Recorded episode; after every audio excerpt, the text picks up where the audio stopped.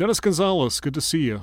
You too, Brian. Thanks for the invitation. Yeah, and as we start this episode, um, I think we both are still um, working through our, our grief over the loss of a dear colleague of ours, Brian Smith, uh, who passed away earlier this fall, uh, really unexpectedly. And I think um, it would be appropriate to dedicate this episode to him. That's a great idea. It is. It's a huge loss, and I know we're going to talk about the ministry identity assessment and really uh, that whole project is a tribute to Brian Smith. He's he's the one who initiated and led the the project for so long. It's appropriate that we do that. Yeah, he really put a lot of uh, time, effort, and passion into the mission identity assessment, and, and that is what we're going to talk about. Um, so, you ready to go?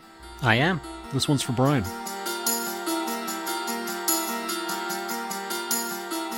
This is Health Calls, the podcast of the Catholic Health Association of the United States. I'm your host, Brian Reardon. And with me in studio is Dennis Gonzalez. He is Senior Director for Mission Integration and Innovation with CHA. In a few minutes, we're going to be joined by Paul Vojta. He is with the University of St. Thomas. He's an associate professor, and he's been consulting CHA on the ministry identity assessment, and we'll get to Paul in just a moment. Uh, but first, Dennis, uh, I guess let's start with very basics. What is a ministry identity assessment? Uh, I think many of our listeners may be familiar with what they do with their own systems as far as that, but give us kind of the, the Ministry Identity Assessment 101, if you will. All right. So, um, very good question. Good, good place to start. So, you know, in healthcare, as you know, Brian, we love to measure things. We have all kinds of metrics and dashboards. If you've ever seen a nursing dashboard, it's like it's like a Christmas tree. Um, so, we why would we not measure our uh, mission and values in action? Why would we not measure our uh, Catholic identity? And so, really, it's a tool that has been developed by CHA in collaboration with others to uh, help healthcare ministries, Catholic healthcare ministries, assess where that ministry is on certain core commitments that all of us have made as a Catholic healthcare ministry. And who reads the identity assessments. Right. So the assessments produce uh, a report um, that is uh, the final report. And that final report is definitely uh, for the senior team for that ministry or that health system. Uh, the mission leader uh, for that health system, uh, whether it's the regional mission leader or the system mission leader, is going to be very interested in what that report says. Uh, the board of directors for the ministry will be very interested. The sponsor would, would like to know uh, how the ministry is faring in terms of mission, values, and Catholic identity. And quite honestly, uh, the local bishop um, is also interested in the results of these assessments. And my understanding is a lot of our members have been doing an assessment of some sort for many, many years. So this is not a new process, but I think what's relatively new is CHA kind of coming up with a standard way to do it so that there, we can start benchmarking. Can you talk, tell me a little bit about how ACHA got involved? Again, we are not directly a ministry. We, we support our members that are ministries of the church, and they've been doing these assessments. So why do we even get involved in all this? Right. So actually, you know, ministry identity assessments, when you think about the history of most of our ministries, which are over 150 years, are relatively new from that perspective. You know, it wasn't that long ago that the, the sisters generally ran everything. Mm-hmm. And so the local bishops uh, didn't have any concern around the Catholicity of those ministries because the nuns were running them and they knew the nuns, they loved the nuns, they trust the nuns. Um, but as this, as the number of sisters has drastically diminished, and it's really lay people that are running the ministries now, um, there needed to be a way to demonstrate to the institutional church and now to the sponsors who are the sisters uh, uh, to, to assess the uh, Catholic identity of that organization. So, um, I guess from that perspective, it is uh, become increasingly important.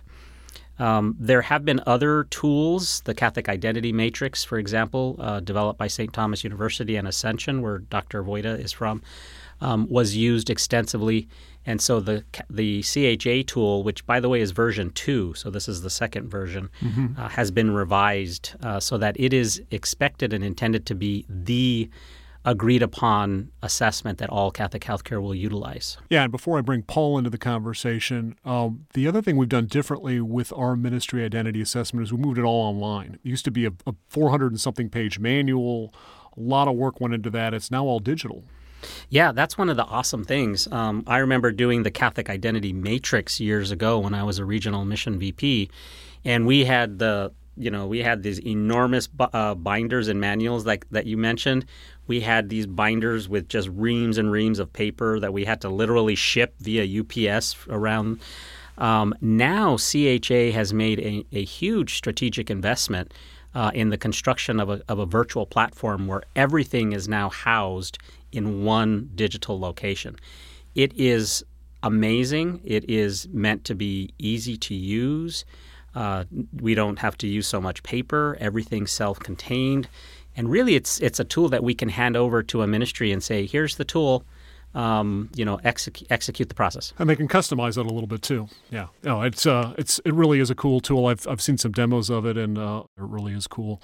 So let's bring in uh, again Dr. Paul Vojta. He is associate professor at the University of St. Thomas. Uh, Paul has been consulting CHA. Hi, Paul. How you doing? Uh, you're up there in Minnesota, and you've been having some weather issues. Yes, we have. Uh, thanks, Brian. Good to good to be with you this afternoon, um, and of course, always good to be with Dennis, with whom I've been working very closely over the last six months. And uh, and also, let me just add that um, I think it's a register of how influential uh, and uh, strong a leader Brian Smith was. That even though I really only worked with him for a relatively short amount of time, his uh, his sudden passing has been just uh, personally very very uh, difficult, along with everybody else. But so anyway, I'm, I'm I'm glad we're dedicating this uh, uh, episode to him.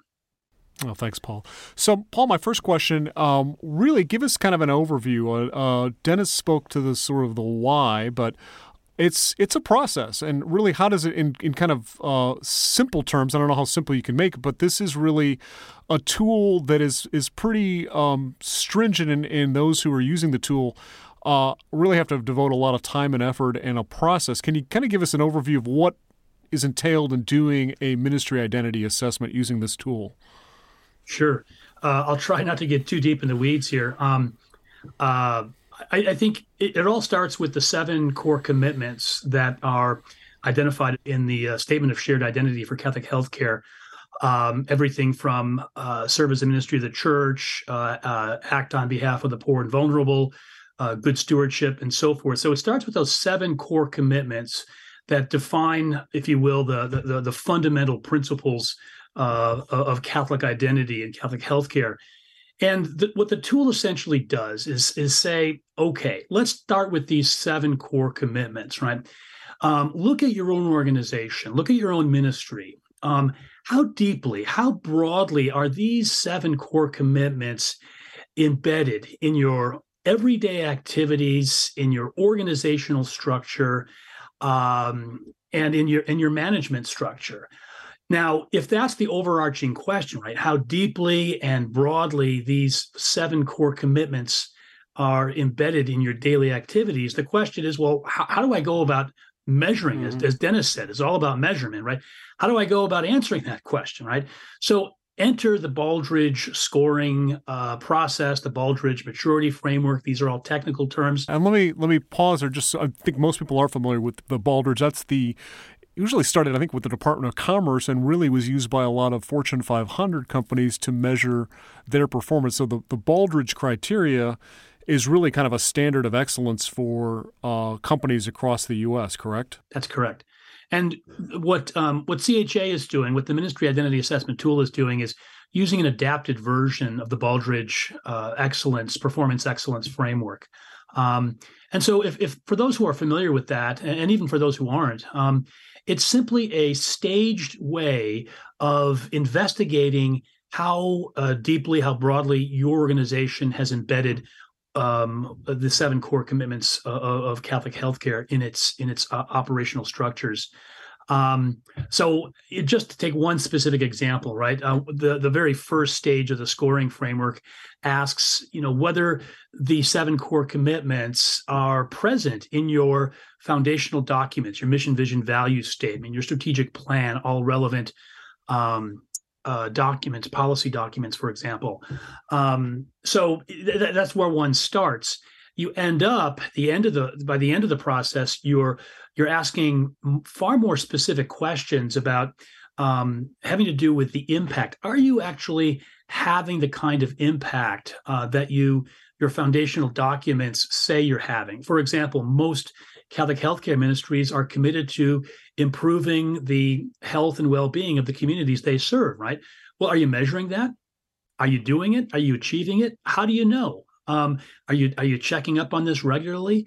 Um, so the most mature organizations are ones that are doing that, doing it on a regular basis, and are constantly looking to to improve their performance. So, in a nutshell, the ministry identity assessment gives you kind of the diagnostical diagnostic tool, the structure to ask some very uh, specific questions related to how well your uh, ministry is is performing on the basis of those seven core commitments of Catholic healthcare. And would um, those using the tool uh, bring in data from, for example, uh, patient satisfaction scores, a community health needs assessment? I mean, it's it's not starting from scratch, right? It's taking Correct. what they may be already measuring and then framing it really uh, around the core commitments. Absolutely, as Dennis said, you know, the ministries are have been have been really doing assessments um, for a long time. Um, and as, as, you yourself said, Brian, it, it, it's maybe it hasn't been as systematic, it hasn't been as uniform across the healthcare ministries um, as as the ministry identity assessment hopefully might make it. Um, so yeah, there's all sorts of quantitative data in the form of, of patient satisfaction uh, surveys, but there's also also room for anecdotal uh, data as well. The stories that um, are told about the founding of different ministries, the founding members, founding figures, significant uh, historical episodes, and so forth that that are going to get baked into the identity of a place and that are inseparable from it. So that's all data as well. So it's not only quantitative. And I imagine they would look at uh, the type of formation programs they do, how they. Uh, basically work with their own colleagues within their system in really bringing forth the charism of their founding orders, of the heritage of that. That that's all part of it as well. And that's huge, I would say, uh, Brian. And maybe uh, uh, Dennis could could add something he wants here. But one of the major differences between the ministry identity assessment and the the other uh, assessment tools that have been developed, including the one I worked on for uh, over a decade at St. Thomas, is the amount of attention, time and attention that the ministry, uh, that the CHA tool gives to formation, right? So there's uh, seven meetings that uh, the ministry identity assessment overall comprises, and um, there's a significant amount of formation so that it's not just about telling people uh, what the seven core commitments of Catholic healthcare ministry are, but really sitting with them and asking, what is it? What do they mean, and what do they mean for us, and uh, um, how might we more fully live them out? Right. So it's this is not a kind of one and done thing. It's meant to be a an ongoing formational process uh, over over the long haul. And obviously, I understand um, as this process begins, you're going to have mission leaders within the systems really taking uh, a very front and center role in that. But they're not alone. Paul, and can you talk a little bit about what does a team look like that's put together to get a ministry identity assessment up and going? Sure. It all starts with uh, what we call a dyad. Um, that's the mission leader and an operational leader. Um, and they together uh, put together a series of core commitment committees that each of which is assigned to a specific core commitment. And on each of those seven core commitment committees, there will be and, and, and should be as broadly representative a sample of individuals from across the organization as possible. Because obviously, if the goal is to assess how deeply and broadly uh, the seven core commitments are embedded throughout the organization, then the more representative uh, the uh, people at the table, the better. Uh, so that will include not only senior administrative leaders, um, but senior medical staff leaders, senior, uh, you know, the um, uh, CMO, CNO, but then also the CFO, the CIO, uh, folks from HR. Um, there's really no one who uh, is excluded, if you will. Uh, the the principle is broad representation. And so, if I'm a, a member of uh, a system and my mission executive taps me on the shoulder and says, Hey, I want you to be part of this mission identity assessment process, what advice would you give to that, that CFO, that CMO who's been asked to participate in this process? Well, first of all, I think the uh, the tendency among many people who are invited to participate in this is uh, uh, is well, first of all, I ask, well, why me? it's like, what do I know?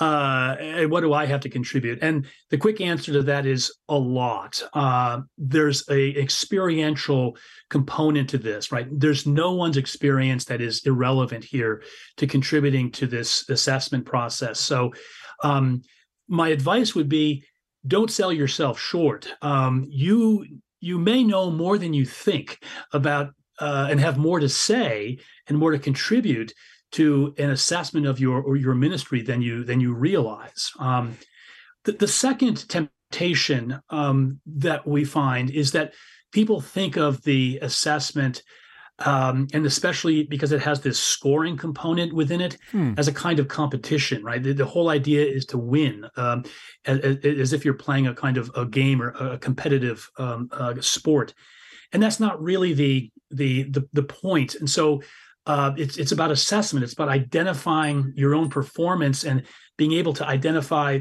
you know, where first of all you're you're doing well, right? As where as well as where there are some opportunities for improvement, right? So the, the second big piece of of of um, advice is always um, think of yourself more like a coach who's helping, whose intention is to help the organization perform at its highest rather than a player trying to compete or for a prize. Hmm, I like that.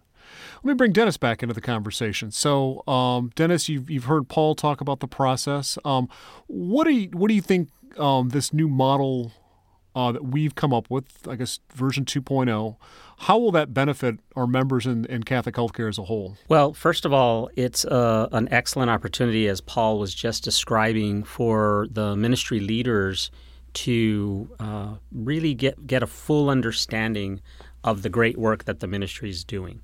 Uh, in our experience, uh, these assessments when the teams come together and they and they look at the data and they they have conversations around the seven core commitments and what does it look like on the in the daily lives of their staff in the end these are generally moments of celebration mm-hmm. right so many of the people who participate non-mission people right um, clinicians and other folks, they are just blown away and stunned. What we, what we tend to hear is, "Wow, I didn't know we did that. I didn't know we had that." Um, so, first and foremost, it's a great opportunity for the ministries to get a full appreciation of all the good work that they do. It's also an opportunity for them to identify areas where they could do better, which is one of the one of the purposes, as Paul was explaining. And another great benefit as we continue to do these assessments across the ministry is uh, CHA will be in a position to uh, share best practices. Um, so that other ministries can learn from from one another on you know maybe maybe ministry A is doing a great job in this area maybe ministry B can learn from that experience and vice versa. So it's really an opportunity to share best practices across the ministry. Yeah, and, I, and just to kind of reiterate what you were saying earlier, it really is a reaffirmation of the work we do, and it gives you that chance to kind of step back and say, okay, there's a lot of good that our particular health system and the ministry as a whole is doing to improve health and again further the healing mission of Jesus. Exactly. Exactly. And that's Dr. Dennis Gonzalez, Senior Director for Mission Integration and Innovation with CHA. Thanks for being with us, Dennis. And also Dr. Paul Vojta. He is Associate Professor at the University of St. Thomas, coming to us from Minnesota. Paul, thanks for being with us. Good to be here, Brian. Thanks for the invite.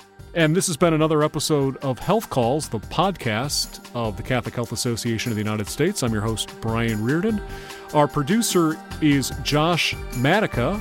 Our engineer is Brian Hartman at Clayton Studios here in St. Louis, Missouri. You can listen and download Health Calls on all of your favorite podcast apps and at the CHA website, chausa.org slash podcasts. Thanks for listening.